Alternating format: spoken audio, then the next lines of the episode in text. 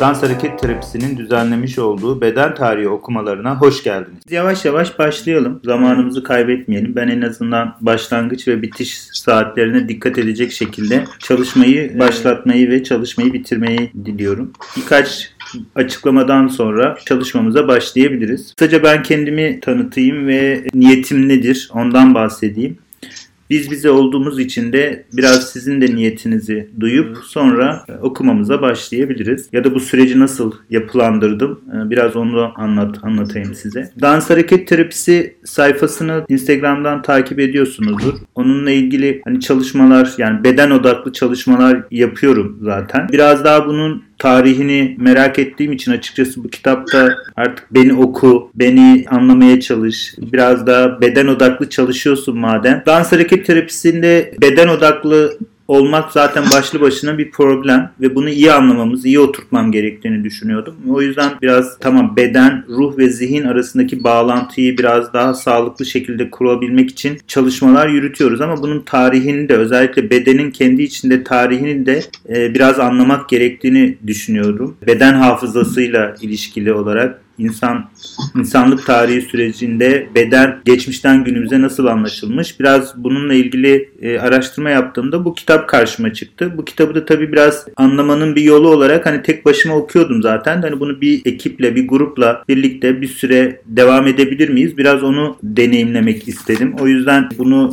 sosyal medyada açıp bir okuma grubuna dönüştürdüm. Niyetim açıkçası bu kitabı okuyabilmek, belli bir düzende, belli bir sırada e, anladıklarımı paylaşabilmek, konuşabilmek, sizdeki yankılanmasını duyabilmek, siz bedeni nasıl tanımlıyorsunuz, sizdeki karşılığı nedir? Bu beden bedenin tarihi kitabında bedenle ilgili okumaları yaparken sizler bunu nasıl algılıyorsunuz? Gündelik hayatınıza nasıl yansıyor? Biraz bunları konuşmak, bunlar üzerinden yorumlar, tartışmalar, e, fikir alışverişi süreçi içerisinde olmak önemli diye düşünüyorum. Tek niyetim var yani bu çalışmayla ilgili gerçekten en önemli niyetim çok entelektüel bir çalışmanın içerisine girmemeye çalışmak. Yani şu var bu var şöyle olmuş böyle olmuştan ziyade niye olmuş ve bunun şu an karşılığı bendeki karşılığı ne biraz bunu anlayabilmek. Örnek veriyorum mesela bu bugünkü okumamız işte beden kilise, kilise ve kutsallık. Mesela bu bölümü okurken bu bölümle ilgilenirken, bu bölümle ilgili fikirlerimizi konuşurken ben ben de gündelik hayatımda işte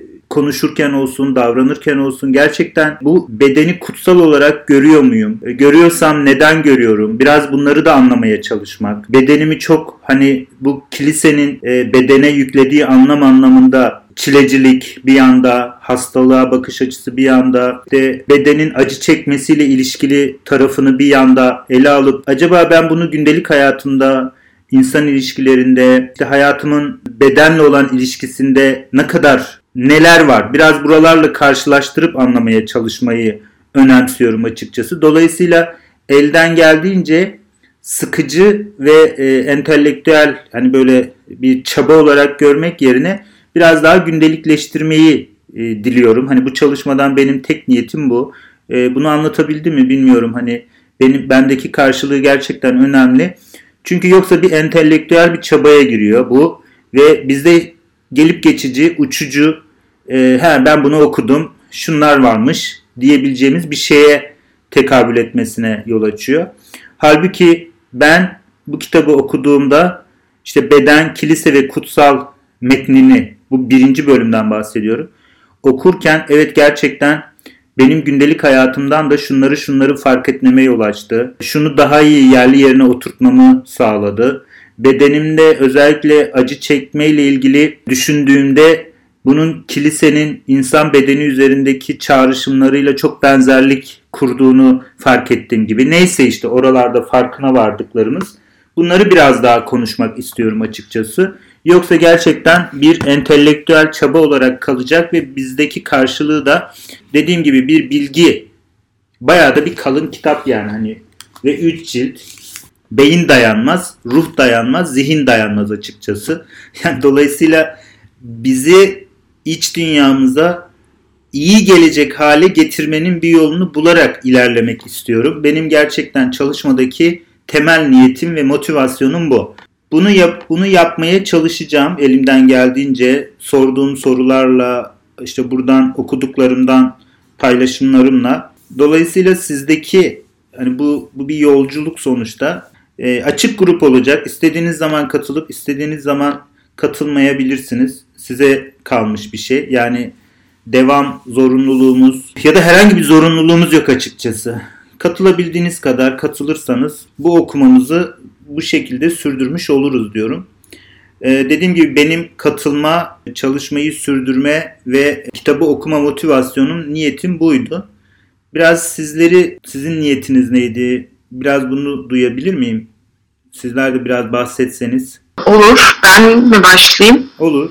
Ben sayfayı ilgimi çektiği için takip ediyorum ama aktif beden terapileriyle ilgili yaptığım e, bir şey yok. Öyle bir mesleğim yok yani. Ama e, beden konusuyla e, ilişkili kafamda bazı fikirler var. Yani yazmak istediğim şeyler var. Bunun için özellikle son dönemde daha fazla dikkatime dikkatimi çeken o batıdaki şey geleneği fark ediyorum. Onun politik söylemlere sinini fark ediyorum. Beden ve zihin ayrımını ve bedenin değil esasında böyle iç dünyanın, ruhun, zihnin daha öncelikli, daha önemli görüldüğünü ve hatta oradan çıkan politik söylemler e, işte batıda üretildiğini falan görüyorum. E, bununla ilgili bir şeyler yapmayı düşünürken tabii bedenle ilgili daha fazla yani bu işin hani geçmişini ve gelişimini daha çok öğrenmek istedim. Yani nereden nasıl gelmiş diye. Yani daha önce de böyle bir iki kitap almıştım. Bir tane de Bedenin Zekası diye bir kitap var. Ee, yavaş yavaş bedenin de böyle e, birçok farklı alanda gittikçe önem kazandığında gözlemliyorum. Hani bu konuda kitaplarda artıyor. Hani beden de önemsenmeye başlanıyor.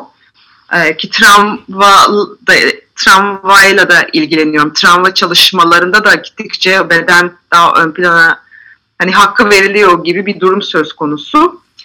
Dolayısıyla hani için öyle bir şey niyetim de var öğrenmek. Ama tabii e, kişisel olarak kendi bedenimle ilgili sorunları da aynı çerçevede el alacağım. Ki zaten sayfayı takip etme sebebim de o yani. Hani takip edip e, uygun belki çalışmalara katılırım diye takip etmiştim. Dolayısıyla dediğiniz gibi yani okurken elbette kendi günlük yaşantım, kendi bedenimle ilgili sıkıntılarımı da gözlemleyeceğim yani. Çünkü o perspektif bende de var. Hani şeyi fark ediyorum. Bedenle ilgili ya da onun için yapacağım her şeyin mesela bana inanılmaz angarya gözükmesi. Tıpkı hakim düşüncede perspektifte olduğu gibi zihinle yapılan şeylerin bana kişisel alanda da daha önemli gözükmesi. Böyle bir ayrım kendi kişisel hayatımda bile var. E, biraz da işte bunu anlamak, bunun tarihini anlamak için e, katılayım dedim. Daha okuyamadım ama kitaplar yeni geldi. Bugün itibaren başlayacağım inşallah her gün biraz biraz. Öyle benim söyleyeceğim bu kadar. Hoş geldiniz tekrar ben de. Hoş bulduk. Merhaba. Ben de e, yaklaşık 3 yıldır yaratıcı dans üzerine çalışmalar yapıyorum. Beden araştırması yapıyorum. E, travma duyarlı yoga ile ilgili e, derinleşmeye çalışıyorum. 4 yıldır e, sosyal dansçıyım. Latin dansları ile ilgileniyorum. Yaklaşık 2 yıldır da pol yapıyorum. E, acıyla olan ilişkimiz ve duygularımızla olan ilişkimizle ilgili e, derinleştiğim bir süreçten geçiyorum. Böyle özel dersler falan veriyorum. Sayfayı da öyle takip etmiştim bu postu görünce de gelmek istedim açıkçası.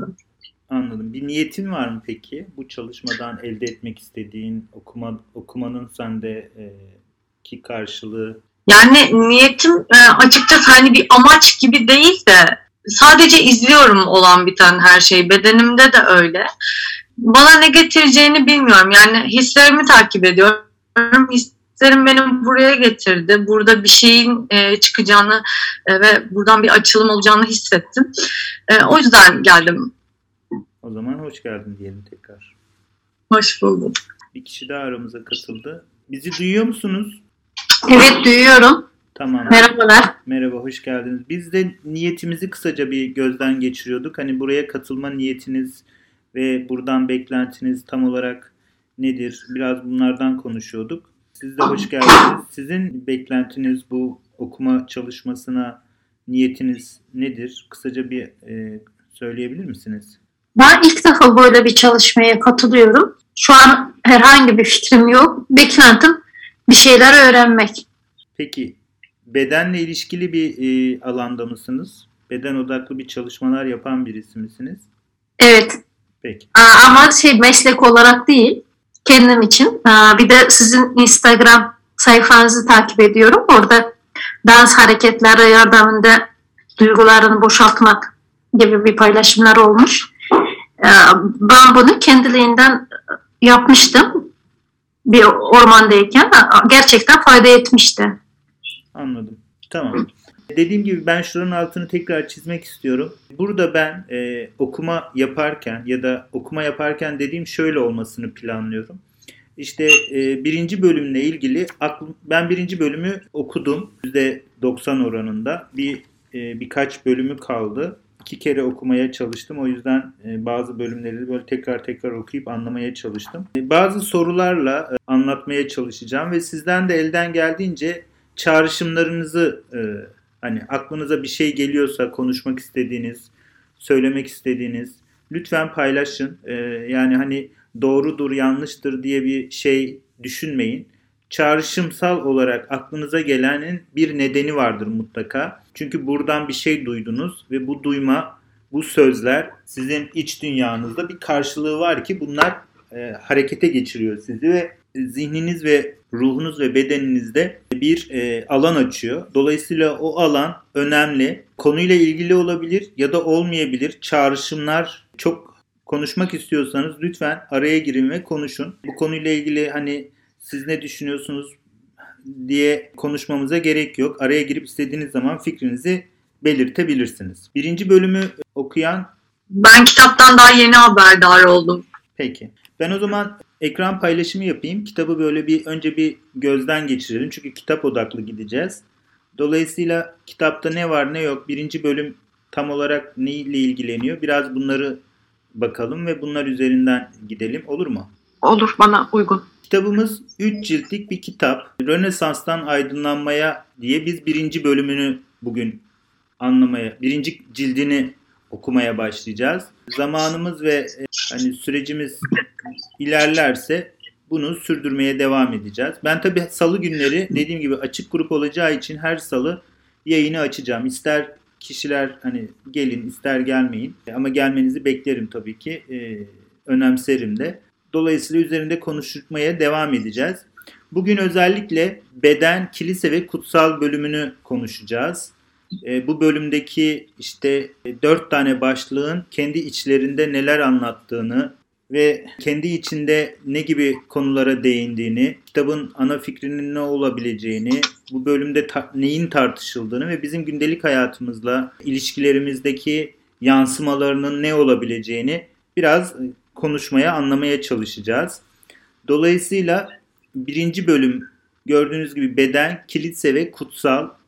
Bu Rönesans'tan aydınlanmaya e, cildinin birinci bölümü. Aslında ben bu kitaba baktığımda e, kitabın bedenin tarihi olarak geçtiği için e, ilk çağı da anlatan bir bölümünün ol, olacağını düşünüyordum ama genellikle ilk çağ ve hani işte Sümerler, Antik Yunan, ilkel toplumlar buralarda bedenin nasıl yansıdığına ilişkin aralarda konular geçiyor. Yani dolayısıyla e, ayrıntılı olarak geçmiyor. Rönesans'tan itibaren işte yaklaşık 13.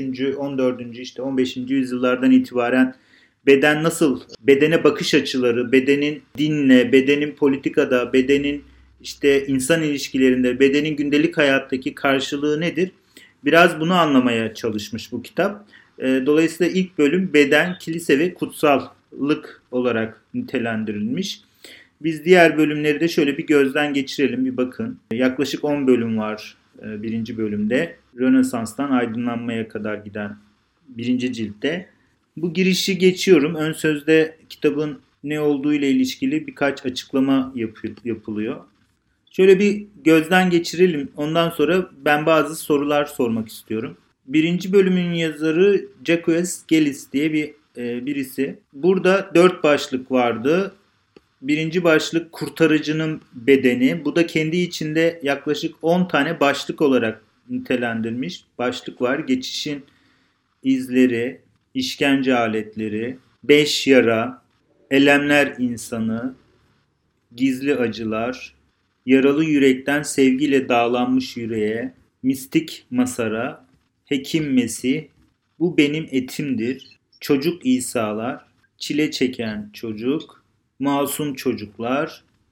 İkinci bölüme geçiyoruz bu sefer. Mesih'in bedenine katılmak. Burada yine kendi arasında 14 tane başlık var. Bedene hak ettiği cezaları vermek, beslenmede çilecilik, işaretlerin muğlaklığı, çileye soyunma, nefsi köreltme, bedene yazılan. Şöyle bir aklınızda canlansın bir şeyler diye başlıkları veriyorum. Tanrı sevgisiyle eriyip biten yürek, sevgi şehitleri ve yüreği delen ok, seçilmişliğin bir işareti olarak hastalık, hastaya ne isterseniz yapın, modern şehitlerin önündeki uzun zaman, tövbe etmiş günahkar kadın, azizlerin arması, dirilmeyi bekleyen bedenler, şanlı bedenlerin o müthiş güzelliği.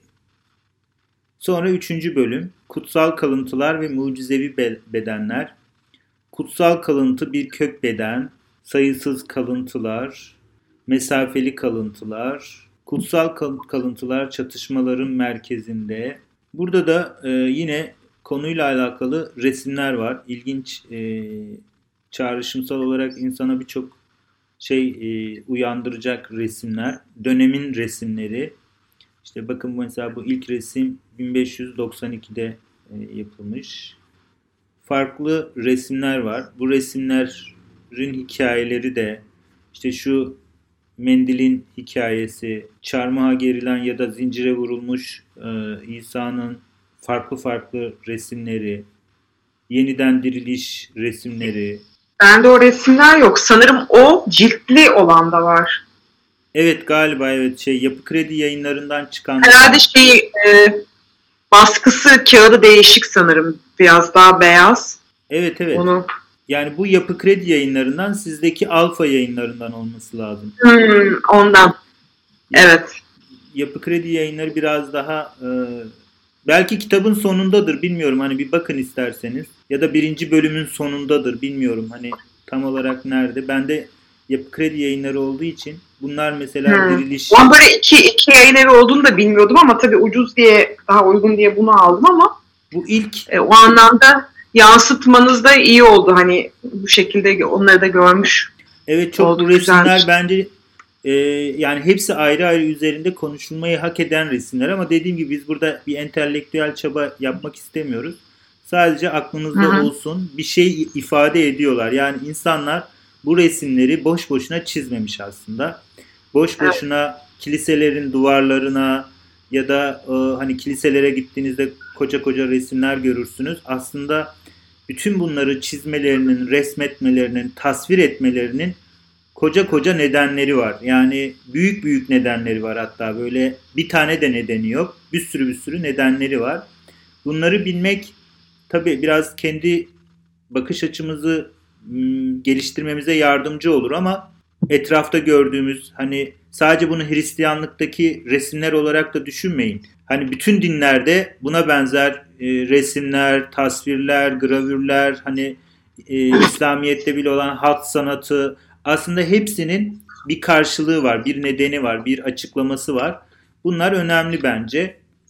E, devam edeyim. Çürümüş beden, konuşan kalıntılar, Devam ediyorum. Mucizeler yaratan bedenler, mucizeyle kurtulan bedenler, İncil mucizeleri, mucizevi cezalar ve son olarak da beden imgesindeki dönüşümler.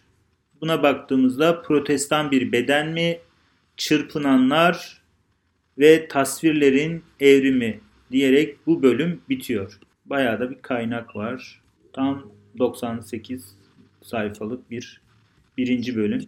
Benim amacım bugün birinci bölümü bitirmek değil ama birinci bölümden e, çağrışımsal olarak bende uyananları sizle paylaşmak istiyorum. Bunların sizdeki karşılığını da merak ediyorum. Aklınıza çağrışımsal olarak ne geldiyse paylaşırsanız sevinirim.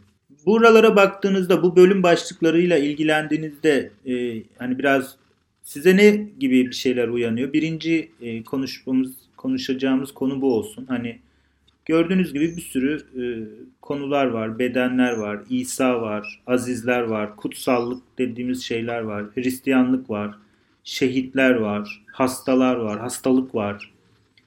Ee, bedene acı vermekle ilgili bir kısımda e, aklıma şu geldi. David Lee Brunton'ın bir tane kitabı var Ten ve İz diye. hı hı. E, orada çocuklukta yeterince handling olmamasından dolayı yani e, anne çocuk arasında sağlıklı bir bağ olmadığından dolayı e, çocuk ilerleyen zamanlarda bedenini hissetmek için kendine acı vermek zorunda kalıyor ilerleyen yaşlarda. Bu işte jilet yutmalar, e, bedenine piercing yapmalar, e, body art bağlamında kendini iple e, bağlamalar, pol mesela da o da bunun içinde. Ben işte polin içinde olduğum için e, ve benim çocukluğum da birazcık böyle olduğu için bunu araştırma ihtiyacı hissetmiştim. Neden? Her zaman acıyla bedenime gelmeye çalışıyorum. Yani ve neden bedenimden uzaktayım? Hani uzaklarda neyi arıyorum?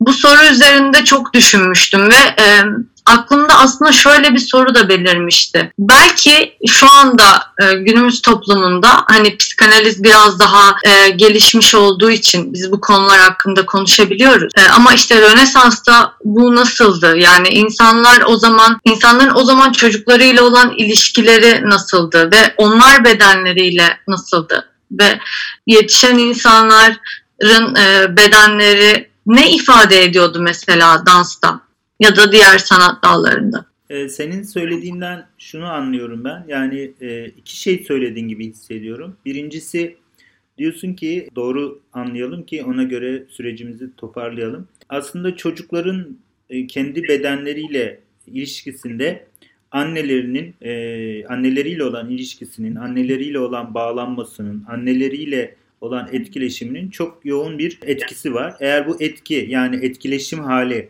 anne ve çocuk arasında doğru kurulmazsa çocuk kendi bedenini hissedebilmek, kendi bedeniyle ilişkisini e, sürdürebilmek, kendi bedeninin evet bu canlı bir varlık yaşıyor ve benim bununla bir şekilde madem sevgiyle ilişki kuramıyorum, madem bunu doğru düzgün ihtiyaçlarını anlayamıyorum, bari ve bakıyorum acı da zarar görmesi bunun, e, bir şekilde kan akıtılması ya da bir şekilde e, sıkıntı olduğu zaman bu beden ben bunu daha iyi hissediyorum.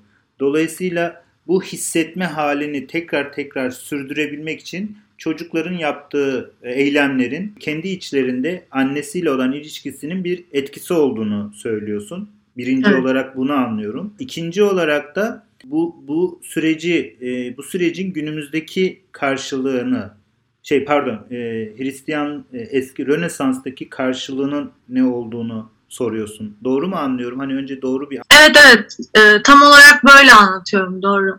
Tamam. Bir de e, şöyle bir detay var. Mesela e, bir kitap okuyorum yine şu aralar. E, Sihirli Çocuk e, diye bir kitap okudunuz mu bilmiyorum. Joseph Chilton Pearson yazdığı bir kitap. Orada şöyle bir şeyden bahsediyor. Diyor ki Uganda'da diyor e, eski zamanlarda e, anneler doğum yapacağı zaman e, hastanelerde doğum yapmazlardı. Normal evlerinde doğum yaparlardı ve bu öyle bir süreçti ki e, her şey kendi doğasında gerçekleştiği için çocukların e, zihinsel hiçbir sıkıntısının olmadığını çünkü çocuklarla olan bağın çok güçlü olduğunu e, bu kitapta anlatıyor yine. Ama e, batıda bu olmadığı için yine fısız bir doktordan bahsediyordu kitap tam emin değilim ama e, bir belki bir sonraki derslerde falan e, gösterebilirim. E, orada hani hastanelerde yapılan e, doğumların aslında çocukları e, otizme sürüklediğini. Çünkü çok büyük travmaya sebep olduğu için çocukların işte sinir sisteminde bir don e, refleksinin ortaya çıkmasından dolayı beyinlerinde o gelişmesi gereken e, yerlerin doğru bir şekilde gelişmediğini e, anlatıyor. Ve işte bununla beraber yine e, o doktor Uganda'da e, böyle bir çalışma yapıyor ve e, acaba işte biz Uganda'da böyle bir e, hastanede yine Avrupa tarzı bir e, doğum gerçekleştirirsek e, oradaki çocuklarda durum nasıl olacak diye bir deneme yapıyorlar ve Avrupa'daki çocuklarda görülen zihinsel gelişim neyse Uganda'da bu şekilde doğum e, gerçekleştirildikten sonraki çocuklardaki zihinsel gelişim de aynı oluyor.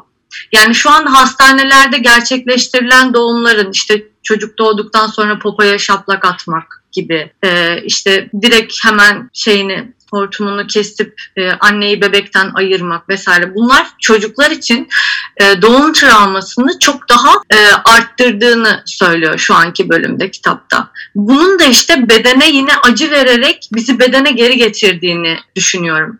Evet çok ilginç şeyler söylüyorsun. Böyle aklına gelenleri paylaş bence kitapla ilişkili bir tarafları da bence çıkar. Yani en azından ben şunu hissediyorum.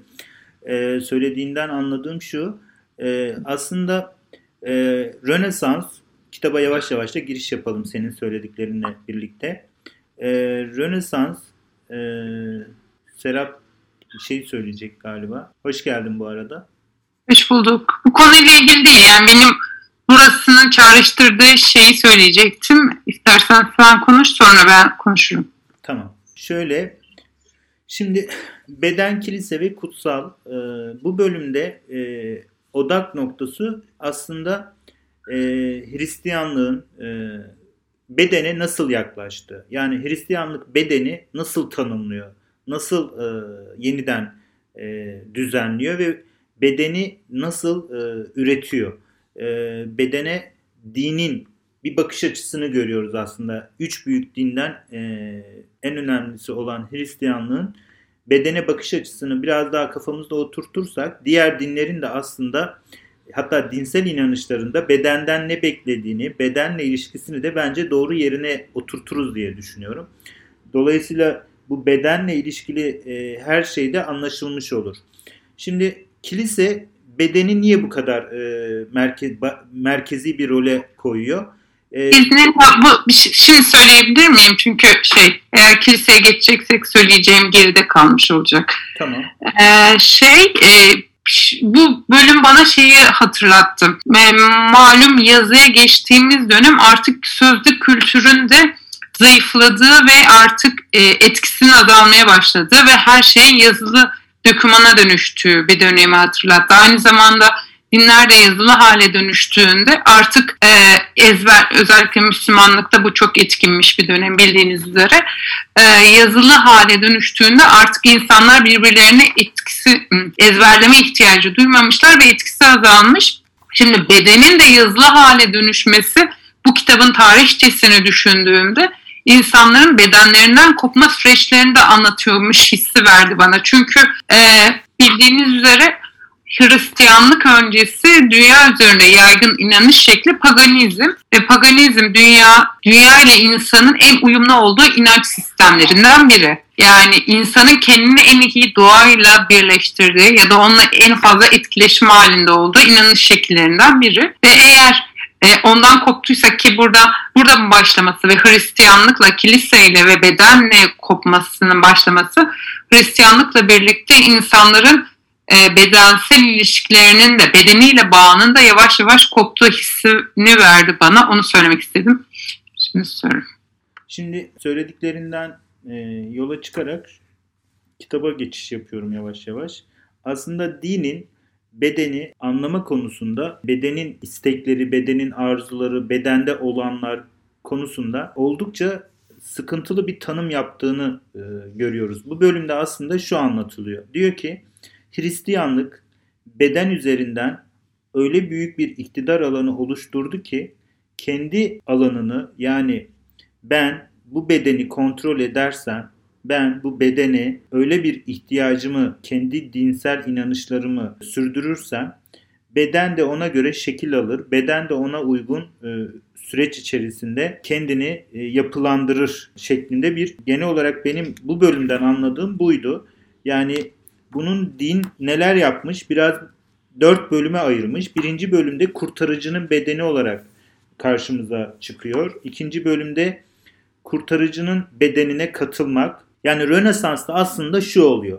İsa'nın bedeni sayesinde beden artık çok önemli bir hale geliyor. Çünkü e, Hristiyanlık öncesinde İsa sayesinde, İsa'nın çarmıha gerilmesi sayesinde İsa'nın acı çekmesi sayesinde, İsa'nın bir yeni bir din oluşturması sayesinde ve bunu da beden üzerinden acılara katlanarak, acılara sıkın, acılarla ilişkisini yeniden düzenleyerek hatta olağanüstü bir acı, yoksulluk, işte sıkıntı çekerek yapması sayesinde insanlar şunu düşünmeye başlıyor, inanmaya başlıyor. Bu din Hristiyanlık dininin sayesinde biz bedenimizi, bedenin getirdiği her şeyi e, İsa'nın bedeniyle, kurtarıcının bedeniyle özdeşleştirirsek e, ve ben de sıradan fani bir insan olarak Tanrı'nın e, yarattığı bir kul olarak kendi bedenimi İsa'nın bedeniyle özdeşleştirirsem, bunu yaşarsam bu sayede bu sefil hayat, bu altından kalkması zor olan hayat, bu yoksullukla, çaresizlikle, mutsuzlukla orta çağ düşünün. Şu an orta çağdayız. E, hayatı anlamlı kılacak, hayatı renkli kılacak, gündelik hayatımızı mutlu edecek bir üretim süreci içerisinde olmadığınızı, bütün insanlığın, orta çağdaki insanların özellikle Rönesans Avrupa'sından bahsettiğimizi düşünün. E, oldukça savaşların, yoksullukların, işte e, dinin yoğun bir şekilde hissettirildiği bir alanda Hristiyanlık sayesinde insanlar bu bedeni çünkü bedenin bir istekleri var. Bedenin arzuları var. Bedenin gündelik hayatını sürdürebilmesi için yapılması gereken yemekten tutun, boşaltım sürecine kadar, nefes almasına kadar ve büyümesine kadar yani çocukluktan, bebeklikten çocukluğa, çocukluktan yaşlılığa kadar giden bir süreci var. Bir gelişimi var. Dolayısıyla bu kadar büyük kitleyi din din yani Hristiyanlık öncelikle bir kurtarıcının bedeni etrafında birleştirmeye çalışıyor. Bununla ilgili de birçok şey yapılmış. Bu kitabın bu birinci bölümünde bu oldukça iyi bir şekilde verilmiş verildiğini düşünüyorum. Çok acayip ilginç örnekler var. Sonra yavaş yavaş artık bu yetmemeye başlıyor e, durumda ve artık e, Mesih'in bedenine biz madem e, İsa'nın bedeniyle e, ortak bir bedensel mirasa sahibiz ve bu bedensel mirasın içerisinde e, ben de Tan İsa gibi Tanrı'nın bir kuluyum ama bir şeye sahibim. İsa ile ortak bir bedenim var. Benim de. Yani benim bedenimle İsa'nın bedeni aynı. Ama ben bu aynılığı İsa gibi yaşayabilmem için onun bedeni ne yapmışsa işte açlık mı çekti? Ben de açlık çekebilirim. Yoksulluk mu çekti? Ben de yoksulluk çekebilirim. İşte acı mı çekti? Ben de acı çekebilirim. Onun gibi olmak, ona katılmak dediğimiz ikinci bölümde bunu anlatıyor. İşte cezalar vermek, beslenmede çilecilik, çileye soyunma, nefsi köreltme gibi ikinci bölümde bunlara ilişkin e, insanların neler yaptıklarını, neler yaşadıklarını anlatıyor. Şehit olmak, Tanrı sevgisine yaklaşmak, Tanrı ile bütünleşmek, hastalık, hastalığın mesela bir hastalık olarak görülmemesi, hastalığın aslında İsa'nın da bedeniyle ortaklaştırılabilmesi için bir e, yol olduğunu söylemesi. Bunlar gerçekten ilginç şeyler. E, azizlerin artması ve dirilmeyi beklenen, dirilmeyi bekleyen bedenler. Yani birinci bölümde Hazreti İsa ile e, bütünleşme, Hazreti İsa'nın bedeninin keşfedilmesi, ikinci bölümde İsa'nın bedenine katılındığı zaman başımıza gelecekler. Yani onunla özdeşleşildiği zaman. Üçüncü bölümde bunlar gerçekleştikten sonra neler olup bitiyor, neler başımıza geliyor bu anlatılıyor. En sonunda da özellikle Rönesans'ın ortaya çıkmasıyla dinin bedene bakış açısında oldukça köklü değişiklikler olmaya başlıyor. Dolayısıyla benim birinci bölümden e, anladığım genel olarak bu şekilde toparlayabiliriz. E, şimdi soruyu şöyle bir soru sorayım. Sizdeki karşılığını merak ediyorum ben. E, birinci bölümü şöyle bir gözden geçirdiğimiz zaman şu konu devreye giriyor. İnsan hepimiz gündelik hayatımızı orta çağda yaşadığımızı düşünün. Neden bir e, peygamberin bedenini, e, peygamberin yaşadıklarını, peygamber peygamber olarak nitelendirilen bir e, kişinin e, dünyasını kendi bedenimde hissetmek için bu kadar istekli, bu kadar arzu dolu, bu kadar e, ona yakınlaşmak için e, çabalayan bir konuma getiriyorum ben. Siz burada ne düşünüyor olabilirsiniz? Yani bunun gündelik hayatta da karşılığı var. Yani şöyle bizim gündelik hayatımızda da mesela baktığın zaman biz de mesela bunu şöyle yaşıyor olabilir miyiz acaba? Çünkü bana onu hatırlatıyor. Ben de mesela burada popüler olan insanların gibi olmaya çalışıyorum. Mesela güzellik e, kavramı bana bunları düşündürttü açıkçası. Yani günümüz eskiden Rönesans'ta bu İsa'nın bedenine e, kavuşmak, İsa'nın bedeniyle ilişki kurmak günümüzdeki karşılığı da acaba moda, güzellik, işte erkeklerin o kaslı büyük bedenlere sahip olması için çektiği çileler bunları biraz hatırlattı. Siz bu konuda ne düşünüyorsunuz? Sorumu e, şey yapabildim mi? Ona açabilip direkt konuşuyor muyuz? Nasıl yapışlıyor sen? Efendim anlayamadım. Mikrofonu açıp direkt konuşabiliyor muyuz? Nasıl işliyor? Nasıl e, Evet evet. Şey, genel olarak şöyle bir e, şeyi söyleyeyim. Çağrışımsal olarak aklımıza gelenleri söyleyebilirsiniz. İlla belli bir e, hani konunun bitmesini beklemeyin lütfen. Aklınıza gelenleri söyleyin. E, benim söylediklerimden anlaşılmayan, kafanızı karıştıran bir şey varsa da lütfen e, geri bildirim verin ki ben de e, anlatmanın başka bir yolunu bulayım. Şöyle e, az önceki kaygına aslında burada tam bir karşılığı var ve aslında bir yandan da oradan cevap geliyor bence. Ee, kitabın ilk bölümünün işte antik Mısır, Yunan e, ve daha önceki o dönem Sümerlerden bahsetmemesinden bahsetmiştim. Ee, bence sorduğun sorunun cevabı da oradan geliyor ve az önce söylediklerimden geliyor bir yandan da. Çünkü bildiğin üzere paganizmde çok tanrılı bir inanç var ve çok tanrılı inanç da beraberinde doğadaki her canlıyı bir tanrıyla imlemek diye bir durum var. Fakat çok tanrılı inanç e, çok tanrılı inanç beraberinde şey o tanrıları e, birden öldürememişti Hristiyanlık. E, o dönemin ihtiyaçlarını da tabii görmek lazım. Yani o çok tanrılı inançtan tek tanrılı inanca geçişin kendi içerisinde mutlaka şeyleri de vardır. Ona dair çok fazla bilgi sahibi değilim. Belki bilen arkadaşlarım vardır. E, ama e, Hristiyanlığa geçtiğinde o paganizmin e, kırdığı alanı Hristiyanlık tabi dolduramamış. Ve sadece İsa üzerinden de bunu e, gerçekleştirmek çok zor. O yüzden de onu çok büyük anlamlar yüklenmiş doğal olarak. Çünkü işte mesela e, popstar gibi düşündün ama benim aklıma popstar deyince Adonis geldi. Ya da ne bileyim e, Mars geldi. E, ta, tanrılar, antik Yunan tanrılarından ya da e, şey Roma tanrılarından bahsediyorum. İşte ya da kadın deyince Afrodit geldi. E, ya da Hera geldi. Sonuçta bunlar da aslında zamanında e, benzer yani tanrılar ve aynı zamanda onlar hayatın içerisinde varlar ve bunları tamamen ortadan kaldırdığı kaldırıldığında e, ortaya sadece İsa kalıyor doğal olarak ve o yüzden de mesela Azizleri doğurmak zorunda kalmışlar. Çünkü o zaman hani işte Afrodit'i kiminle bütünleştirecekler? İşte e, Zeus'u kiminle bütünleştirecekler? Mutlaka Zeus'un bir karşılığı olmalı. Çünkü o güne kadar Zeus'la anlamlandırılmış e, orta işte şey Yunan, antik Yunan ve çevresi e, o boşluğu bir, biriyle tamamlamak lazım. O yüzden de bütün anlamlar İsa'ya ve sonrasında da azizlere yüklenmiş.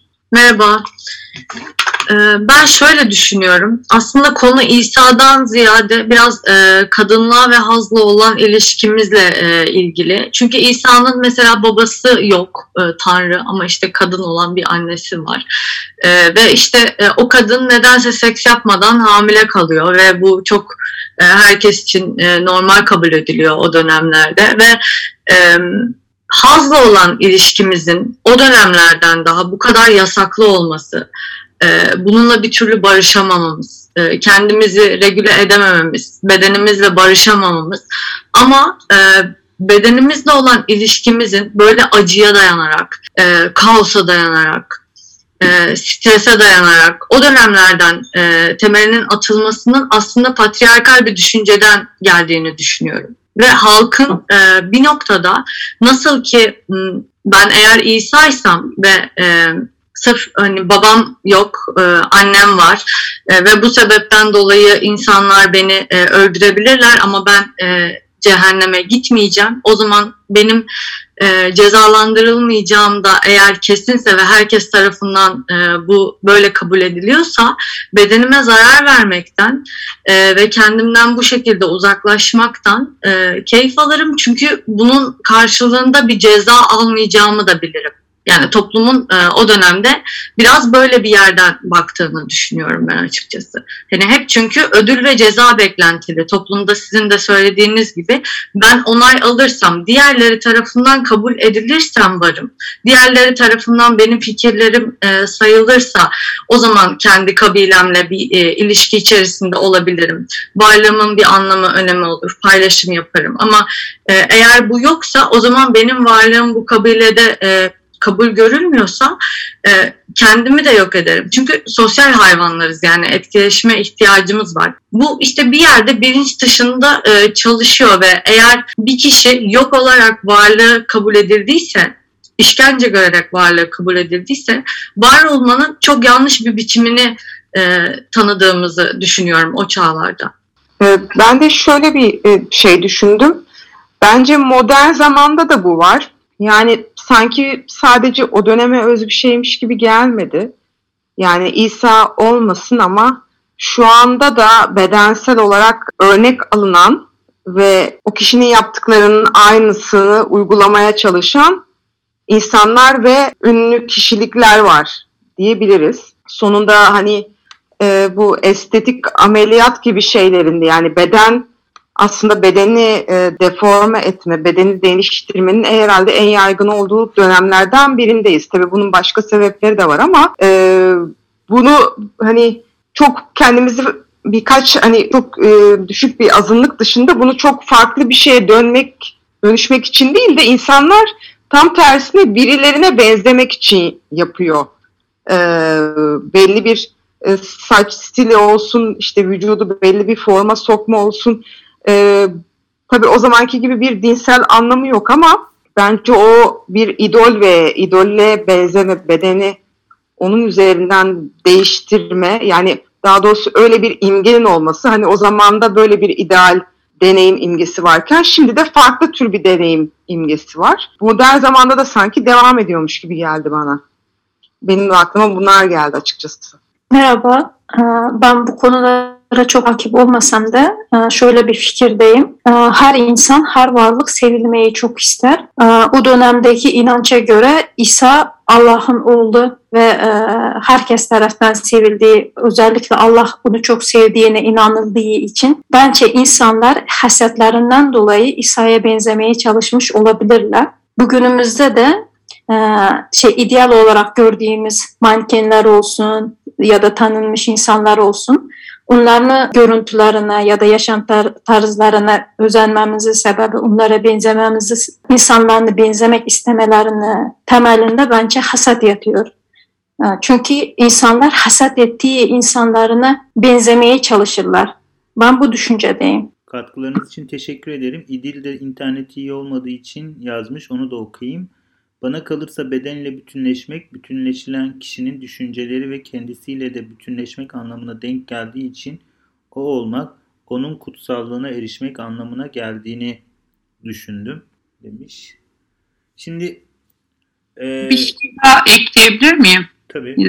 Şimdi şeyi de es geçmemek lazım. Yani e, dünyadaki ilk ilk çağdan beri hatta ilk çağ öncesinden beri biz mitlere inanıyoruz. Mitler sayesinde hayatta var olabiliyoruz ve e, bir klanın ya da bir topluluğun parçası olabilmek için de bir mit çerçevesinde e, toplanmaya alışmışız. Bu şekilde yaşamayı sürdürüyoruz. Ve din kitaplarının çok büyük bir kısmı da aslında pek çok mitten besleniyor ya da esinleniyor. Yani e, dünyanın çeşitli bölgelerindeki mitler zamanla pek çok dini kitabın içerisinde var olmuşlar ve aslında İsa'nın hikayesi de e, farklı farklı mitlerde var olan bir hikaye. E, bu yüzden de orada aslında bu tarz hikayelerde de e, esas kişinin temsil ettiği fikir şey değil yani gerçek fikir değil yani okuduğumuz gibi algılayamayabiliriz mitler çünkü beraberinde aslında bir şeyleri de imlerler. Yani sembollerdir onlar. O yüzden de hani o noktada e, o noktaya bugünden bakmak biraz zorlaşabilir. Çünkü biz her geçen gün mitlerimizi daha da fazla kaybediyoruz. Ve bunu bulunduğumuz çağdan, orta çağın o mitlerle yaşayan topluluklarının hikayelerine e, baktığımızda e, sınırlı bir noktadan bakacakmışız, e, bakacağımızı e, hissettiğim için bunu eklemek istedim. Teşekkür ederim. Ben şunları duydum. Ee, şimdi aslında o dönem yaşanan birçok durumun günümüzde de yansımaları olabileceğini gibi bir şey de e, ortaya çıkıyor. Yani o dönem e, İsa'nın bedeni neden bu kadar insanların örnek aldığı, yaşam amacı olduğu ve niye bu kadar yaşamın merkezine konulduğunu ya da kondurulduğunu ve bütün insanların o dönem yaşayan bütün insanların e, herkeste bir ortak ruha hani Jung'un dediği anlamda bir ortak bilinç dışı olarak harekete geçtiğini anlamanın yolu aslında günümüzde de birçok insanın neden güzellik anlayışını, neden güç anlayışını, neden işte başarı anlayışının peşinde koşup hayatlarını böyle tanımlamaya çalıştıklarıyla benzer bir yerden e, okunabileceğini söyleyebilir miyiz gibi bir şey çıkıyor aynı zamanda. E, bu birinci bölümde aslında bu bence çok iyi bir şekilde verilmiş. Yani aslında diyor ki Rönes Rönesans'a kadar Avrupa bir şekilde şunu yaşıyor. Deniliyor ki birçok Hristiyanlık her yerde egemen. E, din artık kendini her yerde her şekilde hissettiriyor ve bütün insanlara, bütün insanlarda beden var. Yani herkeste ortak olan bir şey var, beden. Şimdi bu bedeni İsa'nın İsa adı altında Hz. İsa'nın yaşamıyla bütünleştirildikleri zaman böylece Hristiyanlık daha da merkezi bir rol haline gelecek. Bence dolayısıyla burada İsa'nın bir beden olarak, figür olarak seçilmesi rastlantı değil. Çünkü dağınık duran bir sürü insan kabilelerinin, işte ne bileyim be, beylikler o dönem neler var Avrupa'da Hani Osmanlı'da beylikler varsa orada da işte başka başka baron baronlar var ya da ne bileyim işte burjuvalar var ya da ne bileyim başka başka böyle kilise, aydın, başka başka e, yönetim birlikleri var. Dolayısıyla bu kadar dağınık duran kitleleri bir araya getirebilecek bir simge aslında. O dönemin simgesi. Nasıl ki Mısır'da Firavun bunun en çatıs en çatısında duruyor. Hint Hindistan'da kastın en merkezindeki kişi duruyor. Burada da e, Hz. İsa'nın bedeni altında bu kadar bir sürü insanı toplamanın bir yolu bulunmuş gibi geliyor. Ama tabii bu bilinç dışı bir şekilde değil. Böyle bir figürün seçilmesi e, aslında biraz önce e, Muhidil'in de bence söylediği şey çok e, önemli gibi geliyor bana. İsa Allah'ın yeryüzündeki temsilcisi. Dolayısıyla bu temsilcinin bir pozitif anlamı var bir de negatif anlamı var gibi duruyor. Hani ben öyle anladım. Sizler de lütfen fikrinizi belirtin. Pozitif anlamı şu. Allah'ın temsilcisi ve Allah onu özel yaratmış. Allah onun yanında durmak, onun söylediklerini dinlemek, onun ona dokunmak, ondan bir parçan olmasını istemek direkt Allah'la ulaşmanın, aslında büyük bütünlüğün parçası olmanın bir yolu olarak o zamanlar benimsenmeye başlanıyor ve dolayısıyla ben büyük bütünlüğün parçası nasıl olabilirim? Aslında bütün dert sanki buymuş gibi geliyor. Şu anda da mesela biz içimizdeki o e, hepimiz yalnızlık yaşıyoruz mesela. E, ama bir grubun içerisine girdiğimizde, gruba dahil olduğumuzda kendimizi iyi hissediyoruz. Öyle değil mi? Hani bir grup var, gidiyoruz o ortamda duruyoruz. Aa grup çok iyi geldi diyoruz. Ya da canımız evde sıkılıyor, gidiyoruz dışarı çıkıyoruz. Bakıyoruz oh ferahladım diyoruz. Çünkü bir sürü insan kitlesiyle birlikteyiz. Bir aradayız ve e, onlarla birlikte nefes alıp veriyoruz. Onlarla birlikte e, bir yerlere gidiyoruz, geliyoruz. Sıkıntılı olsa da akşam yorulduk diyoruz ama inanın hani bendeki ya da konuştuğum insanlardaki karşılığı o sanki. Herkes kendini yine de iyi hissediyor. Çünkü koca bir büyük bütünlüğün parçası olduğumuzu hissediyoruz. Bir sürü insanın. O dönemde bence bu büyük bütünlüğün parçası olma halinin karşılığı İsa. Dolayısıyla bu İsa'nın bedeniyle ilişkisini, İsa'nın neler yaptığını, İsa'nın nasıl yaşadığını, İsa'nın doğumundan ölümüne kadar yaşadıklarını bilmek, anlamak, tanımak, yaşamak insanlar için o kadar önemli bir hale geliyor ki o sayede büyük bütünlüğün parçası olma hallerini yaşıyorlar. Yeniden yeniden yaşıyorlar ve dolayısıyla e, anlamaya başlıyorlar. Bu dünyada yaşadım diyebiliyorlar. Burada İsa'nın yaptıkları içerisinde şu merkezi bir rolde olduğu için işte acı çeken bir İsa bedeni var. Yani İsa'ya acı çektiriliyor. İsa bir şeye kolay kolay erişemiyor. Ee, işte beş yara dedikleri bir şey var. Mesela burada ben e, o, okunduğunda görülecek beş yara dediği şey işte İsa'nın çarmıha gerilmiş halini düşünün. Bir kazığa bağlı ya ellerinden çivilenmiş, ayaklarından çivilenmiş bir de göğsüne ok saplanmış. Beş yara bu. Yani ellerde, ayaklarda ve göğüsteki, sağ göğüsteki, sağ göğüste özellikle bir yara var. Bu beş yara. Mesela e, sonra e, yani o kadar acı çeken bir İsa tasviri var ki insanlar onun işte yoksul bir İsa var, acı çeken bir İsa var.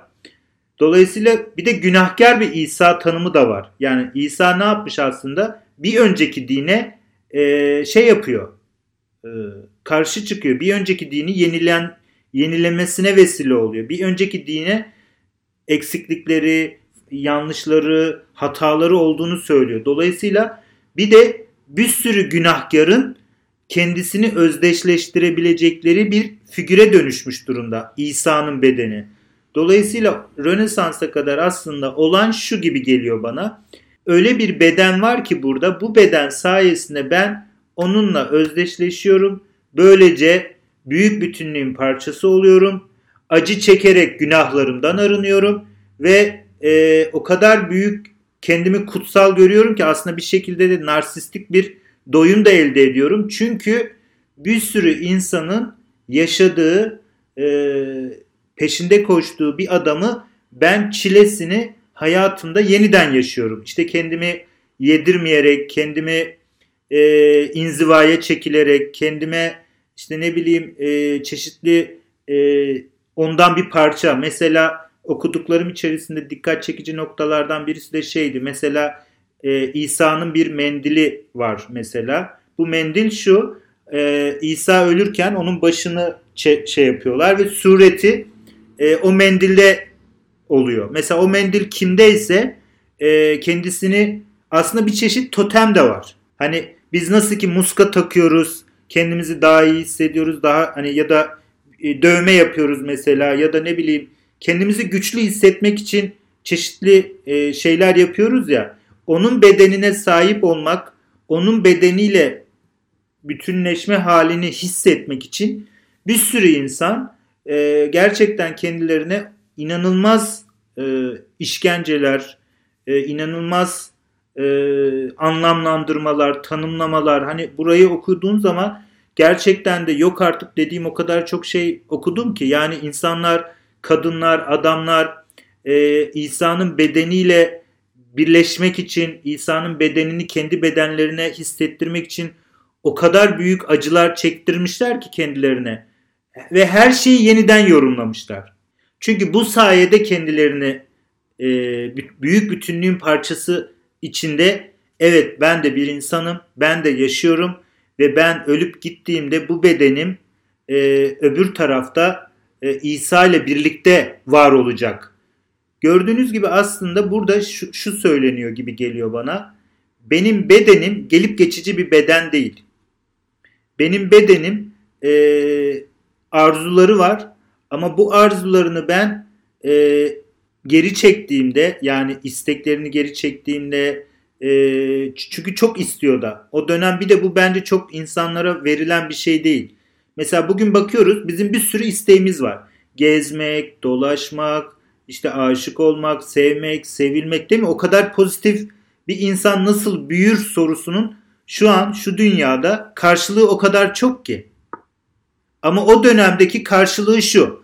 Sen Hazreti İsa'ya e, hayatını adıyor musun? Hazreti İsa'nın yaptığı çileyi çekiyor musun? senin arzun bu. Senin normal bir isteğin olamaz. Senin insani olarak biri tarafından seviliyor olman çok önemli değil. Senin ne bileyim e, işte birisiyle cinsel ilişkiye girmen çok önemli değil. Buna periz yaparak çünkü Hazreti İsa da öyle yapıyordu. Anlatabiliyor muyum? Yani dolayısıyla onun yaptıklarını sen de aynısını yaptığın zaman kendinizi özdeşleştiriyorsunuz ve bu özdeşleşme sayesinde sen de kendini İsa'nın İsa gibi hissederek e, cenneti hak etmiş oluyorsun. E, bu bölümde yani kurtarıcının bedeni bölümünde buna dair sayısız örnekler var. İnanılmaz derecede insanlar kurtarıcının bedeniyle ilişki kurarken özellikle orta çağda o resimler mesela hepsinin ayrı bir hikayesi olduğunu öğrendim mesela ben o resimlerin. Hepsinin ve boş yere çıkmamışlar mesela. Bir tane tarikat çıkmış İsa'nın başındaki çarmıkla e, şeyle e, neydi tel örgüyle ilgilenmiş ve kendilerini onlar üzerinden ifade etmişler. Başka bir tarikat çıkmış işte beş yarayla ilgilenmiş. O beş yarayı mesela taşıyan kişileri kutsal ilan etmiş. Bir tane başka bir e, anlayış çıkmış. İşte birisi Franksis deniliyor. Öbürü bilmem başka bir ad olarak deniliyor. Hani günümüzde de Türkiye'de de bir sürü tarikat var ya. E, o dönemde de bir sürü tarikatlar Hristiyanlığın ya da Hristiyanlığın demeyeyim de İsa'nın çeşitli yaşamındaki konuları e, gündeme getirip resimle, hikayeyle, e, ondan sonra tasvirlerle, heykellerle, sanatın başka formlarıyla ifade edip ellerinde tutmaya çalışmışlar. Çünkü ben İsa'nın bedeniyle ne kadar özdeşleşirsem, bir araya gelirsem, onun gibi yaşarsam bu dünya benim için daha anlamlı oluyor. Sadece bu dünya değil, öbür dünyada daha anlamlı oluyor. Dolayısıyla aslında bütünleşme hali kendi nefsimin geri çekilmesi ve bütün ötekilerin yaptığı gibi herkes çünkü o dönemde gerçekten kendini İsa'ya adamış gibiler. Herkes öyle. Günümüzde bakıyoruz insanlar para için, işte güzellik için, başarı için nasıl kendilerini adıyorlar ya. Ben de diyorum ki ya şu an bakıyorum ben de mi acaba gidip kendimi güzelleştirsem ya da benim de vücudum kaslı olsun diye ben de mi gidip kendimi şey yapsam. Aynı o dönem insanları da herkes nasıl gidip İsa ile kendilerini bütünleştirip e, bir kurtarıcının içinde hissetmeye çalışıyorlar. E, bu dönemde de buna benzer şeylerin olduğunu söyleyebiliriz. Yani kısaca toparlayayım ben çok fazla şey yapmayayım. E, bu kurtarıcının bedeni bölümü e, neden biz bir kurtarıcının bedeninde bütünleşmek istiyoruz? Buna verilen bir cevaplar aslında. Buna bir şey daha eklemek istiyorum izninle. Ee, şey, bilgi ilk defa bildiğiniz üzere insana e, Prometheus tarafından verilmiş ve Prometheus bir titan ve Zeus'a karşı gelmiş. Zeus'a karşı geldiği için de zincire vurulmuş ve uzun süre ciğeri yenilmiş. Ciğeri yenilmiş olmasına rağmen e, Zeus'a e, karşı gelmeye devam etmiş ve uzun yıllar cezasını almış. Sonrasında bir kartal tarafından ciğeri yeniyor. Ama ölümsüz olduğu için de yenileniyor ciğeri. O yüzden de aslında bu ölme ve yani yok olma ya da bir kısmını kaybetme ve tekrar e, o kısmı kazanma hikayesi zaten bu farklı mitlerde farklı varyasyonlarla zaten o döneme kadar varmış. Ee, bir de e, şey var zaten hani Prometheus hikayesi sayesinde de yani mit sayesinde de anlıyoruz ki aslında e, bilgi ve Tanrı'ya karşı gelmek cezalandırılacak bir şey. E, ve Zeus işte o dönemin büyük hüküm, hükümdar ve büyük tanrısı e, ona karşı geldiği için ciğeri yeniyor onun zaten. Bu yüzden de hani o güne kadar bu bu mitle büyümüş insanlar ve bu mitle hikayeler kurulmuş ya da yaşanmış. Ee, sonrasında e, Zeus'un bu hikayeden beslen, e, İsa'nın buradan beslenmemesi zaten hata olur. Çünkü Hristiyanlığın tamamen kökenleri pagan, paganizmle be, beslenmiş. Çünkü bildiğiniz üzere Roma kültürü şey e, paganizmi başlangıçta yok etmek için Hristiyanlığa tutunuyor ve Roma devletinin devam etmesini istediği için sonra da bakıyor ki paganizm çok güçlü mecburen Hristiyanlığın içine paganizmi alıyor ve onunla birlikte bütün değerlerini de alıyor mecburen. E, bu yüzden de bu mitler yok olmuyor ya da görmezden gelinmiyor. Çünkü Roma'da antik Yunan'ın ve antik Mısır ve Sümer'in e, etkileri var üzerinde. E, o yüzden de biraz da e, sanki buralara da bakmak faydalı olur gibi geldi. Ben bugünümüz insanı gözüyle baktığımızda e, o dönemdeki insanlar bedenlerine böyle zulüm ederek, acı çekerek İsa gibi e, hem narsistik ihtiyaçları olan kendilerini kutsal hissetme, Allah'ı Allah'a yakın olma yani özel olma isteğini e, karşılamışlar. Ayrıca vücutlarına kendilerine acı çektirerek bence onlar suçluluk duygularından kurtulmak için kendilerini cezalandırmışlar gibi geldi. Ee, ve o dönemde anladığım kadarıyla seks e, günah gibi görülmüş. Aslında e, bugün de bugünümüzde de böyle bir düşüncede olan insanlar çok e, kutsal bir şey olduğunu kabullenemeyen insanlar çok. Herhalde o dönemde de öyle olmuş ve e, İsa'nın seksden sonra değil de direkt e, anası seks yapmadan dünyaya gelmesi belki şey olarak algılanmış olabilir bu dönem insanlarında. Yani ne diyeyim e, Türkçe'de karşılığını bulamıyorum. Mucize gibi bir şey desem daha doğru olur. Yabancı olduğum için belki bazı kelimeleri bilemeyip fikrimi doğru anlatamamış olabilirim. Ben gayet güzel anlattığınızı düşünüyorum. Yani şunu söylüyorsunuz aslında. Teşekkür ederim. Ee, benim anladığım şu söylediğinizden e, aslında herkes e, kendini e, Allah'la e, eşitlemek istiyor. Yani bu sayede evet. güçlü e, ve hayatı anlamlı cennetteymiş gibi hissetme halini yeniden yeniden... hiçbir zaman yok olmayacak, olmayacak evet. varlık yani her zaman var evet, olacak. Evet. Hı hı. Dolayısıyla bunun da temsilcisi e, varsa işte İsa ve İsa da e, bir cinsel ilişki olmadan bir kadınla bir erkeğin bir araya gelerek e, bir birleşmeden olmadığına göre dolayısıyla işte insanın temel ihtiyaçları içerisinde yemek, içmek, işte gezmek, sevişmek, sevilmek bunlar da e, bir şekilde e, olmadan da yaşamını sürdürebilir. Çünkü bunun karşılığı var İsa. Dolayısıyla biz kendimizi ne kadar İsa'nın bedenine yaklaştırırsak o kadar bu temel ihtiyaçlarımızı yani aslında bir narsistik ihtiyaç var. Peki asıl soruyu sorayım ben.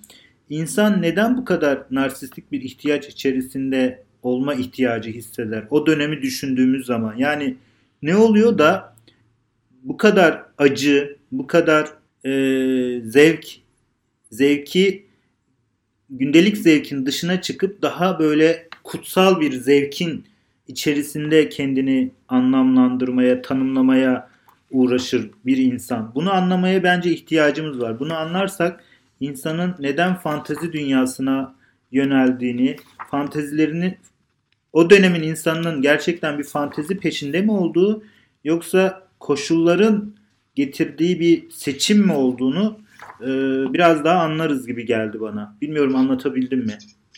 Şimdi ben ha, tamam. Siz söyleyin isterseniz. Ben e, şöyle düşünüyorum. Yine Sihirli Çocuk kitabından bir e, alıntı yapmak istiyorum. Orada da o şekilde anlatıyor.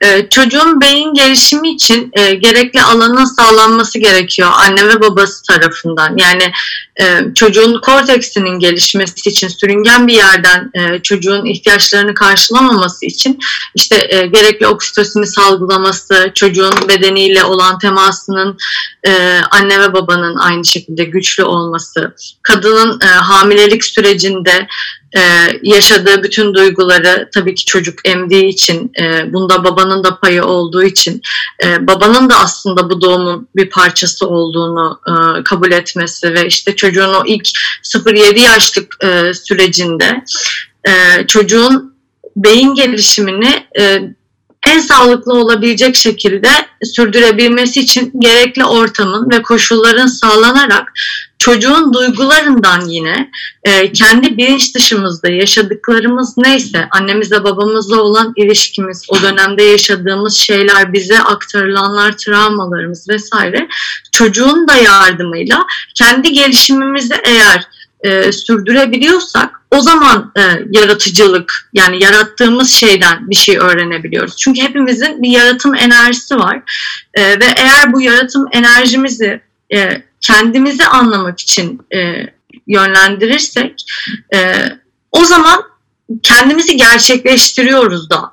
Ben böyle düşünüyorum. Yani eğer bunu yapmayıp e, çocuk yapıp çocuğun gelişimini e, hiç önemsemeden kendi gündelik ve yüzeysel işlerimize bakarak çocuğu bir noktada ignore ediyorsak o çocuk kendini e, önemsiz hissediyor ve narsizm de bence birazcık böyle bir yerden doğuyor. Çünkü çocuğun yaratıyorsak eğer o çocuk aslında bizim e, hayatın ve e, yaratımın ne kadar önemli olduğunun bir e, göstergesi de aslında. Yaratıcılığın da öyle bence. Ben söylediğinden şunu e, anlıyorum. E, aslında şunu söylüyorsun. Diyorsun ki e, bunu o döneme vurduğumuz zaman o dönem insanı o kadar annesiz ve babasız ki Ben şurada fikrimi söyleyebilir miyim? Kusura bakmayın.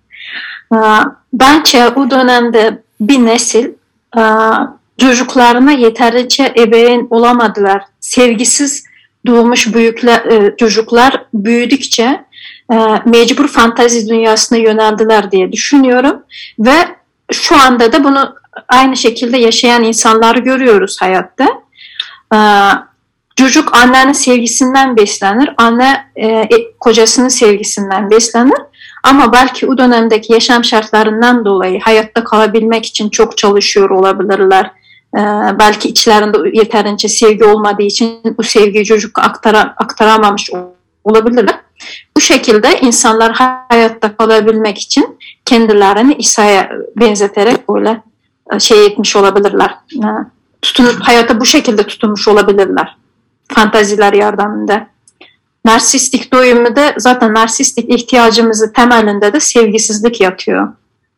Aşk olma, içimizde kalbimizde aşk olmaması yatıyor.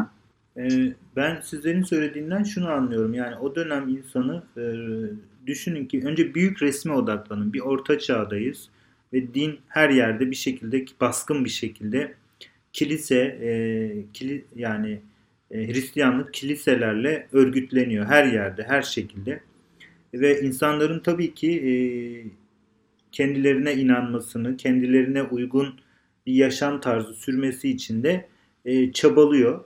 E, demek ki şöyle bir şey oluyor. O kadar insanlar sahipsiz, o kadar insanlar doğuyorlar, hayata geliyorlar ve anneleri babaları tarafından hani o günümüzde anladığımız anlamda ben, ben sevilmem gerekiyor. Ben e, birisinin benle beni büyütmesi gerekiyor anlayışından. Bir de e, köleciliğin feodal e, yapının da olduğunu düşünün. Selflerin herkesin doğduğu andan itibaren köle, self gibi böyle sınıflara ayrılarak yaşadığını düşünün. Yani senin hayatın senin kontrolünde olmadığı bir hayattan bahsediyoruz.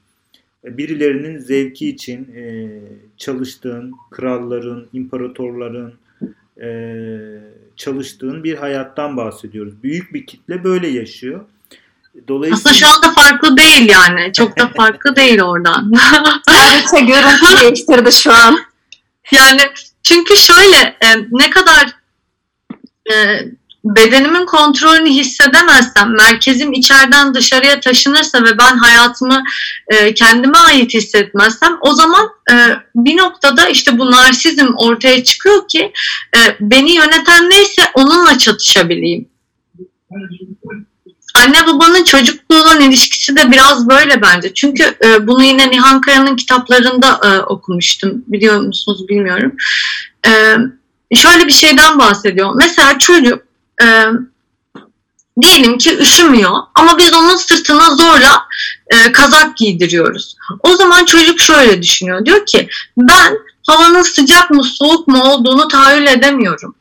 benim yerime karar veren biri var hayatımda. O zaman her zaman annem ve babam benim yerime benim bedenimle ilgili, benim düşüncelerimle ilgili, benim ruhumla ilgili bütün kararları versin. Çünkü o 0-7 yaş aralığında e, o beynin gelişimi bu şekilde tamamlanmadığı için her şeyi bu şekilde algılıyoruz. E, bu da bizim hayatımız boyunca anne ve babamızla yaşadığımız e, bu duygusal bağımlılığımızın kölesi olmamız ve kendi hayatımızın e, patronu olamamamız, bedenimize sahip olamamamız, otoritenin her zaman dışarıda olması, bir anne, baba, din, e, işte şu anki siyasal sistem vesaire bu dönem çocuğu büyük ihtimalle o dönem yaşasa bayağı bunalıma girerdi. Yani e, kendini şey e, çünkü koşullar e, o kadar e, nasıl söyleyelim farklı gibi görünüyor ama benzer dinamikler varmış gibi görünüyor. Yani şu anda da annesizlik, babasızlık, e, yeterince iyi ebeveynlik hani biz şu an psikolojinin kavramlarıyla düşünüyoruz tabii. Ama o dönemin kendine özgü sosyal, ekonomik, politik dinamiklerini de unutmamamız gerekiyor. Ama, anlam- Ama girdikleri için zaten bedenlerine zarar veriyorlar. Neye? E, ayrıca öyle yani, bir toplumda doğan çocuklar e, özgürlük ne olduğunu, iyi hayat ne olduğunu bilmiyorlar. Bunu şu anki gerçek misali eski Sovyetlerde ayrılmış devletlerde görebilirsiniz.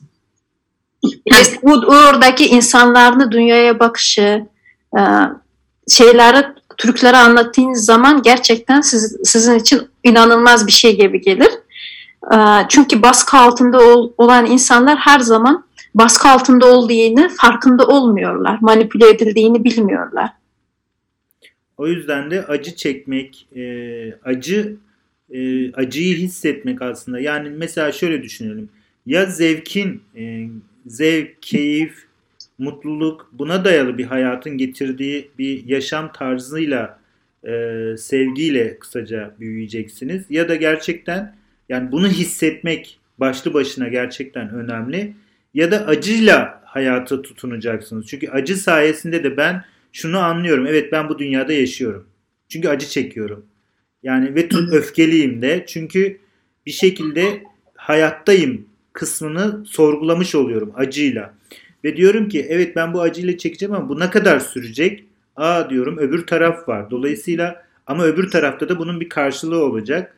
Bunu da e, alacağım ben. Dolayısıyla aslında soru şu, aslında soru şu gibi görünüyor. Bu kadar acıya yönelen, e, acıyı insanda teşvik eden bir toplumsal sistem var aslında o dönem. Anlatabiliyor muyum? Bunu böyle düşünmek lazım. Bunlar ebeveynlerin ebeveynlik yapmasının dışında koca bir sistem var. Sistem o kadar büyük bir şekilde şunu veriyormuş gibi geliyor. Bu toplumda herkes acı çekiyor. Acı çekecek, acıyla hayata tutunacak. Çünkü hayatta anlamlı, keyifli, zevkli, heyecan verici, insanı mutlu eden, insanı hayata bağlayan şeyler bu toplumda yok. Öbür tarafta. Anlatabiliyor muyum? Öbür tarafta. Öbür tarafa da gitmek için de e, bunun temsilciliğini yapmış İsa var ve biz İsa gibi İsa'nın bedeniyle e, bütünleşirsek, onun bedenini hissedersek, onun bedenini, onun tenini, onun e, ne bileyim giysilerini, onun sözlerini, onun yediklerini, e, dokunduklarını, işte e, havarilerini, havarilerinin sözlerini yani ona dair her şeyi ama her şeyi ne varsa resmini, e, görüntüsünü, kokusunu, saçının telini dolayısıyla acının hafifletilecek bir unsura dönüşüyor. Anlatabiliyor muyum? Yani çünkü o sayede acı hafifliyor, öfke hafifliyor, e, haset azalıyor. Çünkü ben artık oyum. O bastırılmıyor mu? Nasıl? Hafifliyor değil de sadece bastırılıyor o dönemde olabilir mi? Hafifliyor dememin nedeni o. Yani bastırmak zorundasın ki öfkeyi hafiflet. Yani dengede dur. Yoksa e, o zaman psikopatolojiyi de olmadığını düşünürsek o zaman akıl hastalıklarının da çok yaygın. Aslında toplumun hepsi hasta. Ama bu e, bizim mesela biz o, bu dönem gidip o dönemi yaşasak deriz ki bu insanların hepsi ruhsal hasta. Hepsi DSM'ye evet. göre hasta deriz yani. Kesinlikle deriz. Yani yönetimin en başından en küçük çocuğuna kadar deriz ki bu çocukların hepsinde çok büyük sorunlar var deriz yani günümüz bakış açısıyla. Ama o dönemde bu bunu hafifleten yol aslında işte bu İsa'nın bedeniyle birleşme hali, bütünleşme hali. Yani öyle bir hal oluyor ki de, biz bunu gündelik hayatımızda da bence e, acı çeken insan kendini bir şeyle bütünleştirmek ister. Bedenini iyi yapmak bunun bir yolu. E, dövme yaptırmak, piercing taktırmak, ne bileyim. Yani ben nasıl yaşıyorum? Ben acı çeksem de yaşıyorum ya da acıyı hayatıma sokarak da hayatım anlamlı oluyor diyoruz. Çünkü bu sayede yaşıyorum. Aslında hepimizin derdi yaşamak. Yani toparlayacak olursak. Yani bu bölümde aslında şunu anlatmaya çalışıyor. O dönemin insanları yaşamak istiyorlardı ve tutunabildikleri tek şey Hazreti İsa'nın bedeniydi. Yani bu kadar kısaca bilmiyorum özetlemek ve ayrıca yavaş yavaş da toparlayıp e, zamanımız dolmak üzere. E, bu birinci bölümün e, kurtarıcının bedenindeki kısmının e, bizdeki bendeki karşılığı bu oldu. Sizlerden de aldıklarımla da bunu elimden geldiğince bütünleştirmeye çalıştım aslında. E, Birçok örnek var. Okursanız buradaki ne demek istediği biraz daha açıklanmış olur diye düşünüyorum. Benim e, bu gelecek hafta eğer olursa bu ikinci bölümden itibaren hani tamam bir bedene sahip olduk ama e ne yapacağız sorusu aslında cevap veriliyor. Yani tamam ben bir bedenle özdeşleştim ama bunun karşılığı ne? Bu da ikinci bölümde tartışılıyor. Yani ikinci bölümün adı da Mesih'in bedenine katılmak. Bunu da gelecek hafta konuşuruz. Toparlayalım. Ee, bu şekilde bir işleyiş, konuşma, e, açıklama yapma, yani kitabı direkt okumaktansa böyle gitmek size nasıl geliyor? Ben çok keyif aldım. Hı? Ben de. Çok beğendim. Kitabı bulup alacağım. Ee, bir daha söyler misin? Duyamadım, kaçırdım da. Ben çok keyif aldım konuşmaktan. Sizi tanımaktan da öyle aynı zamanda. Her birinizi.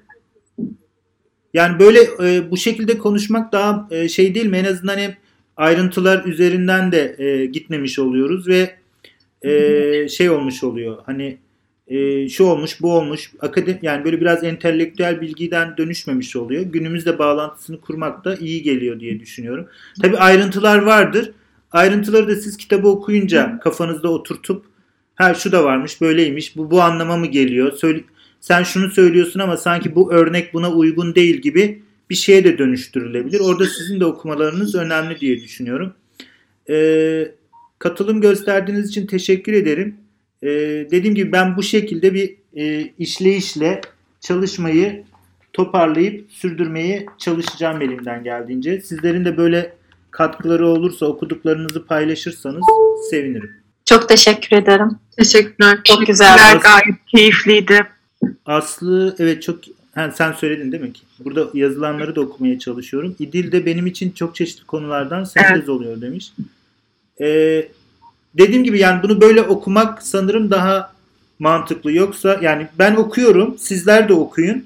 Sonra gelip bunları günümüzle ilişkisi açısından düşünelim bence. Yoksa e, çok bilgi Hı-hı. var, kafamız çok karışır. Evet. Peki ben bir şey sormak istiyorum. Evet. Konuyla ilgili bilgi sahibi değilim. Geçiş dönemi nasıl oluyor?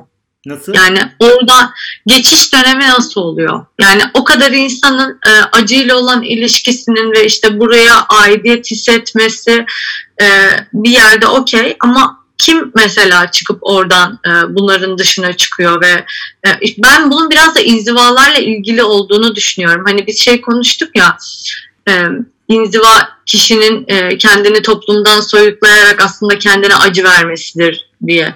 Ben aslında birazcık da bunu şöyle düşünüyorum.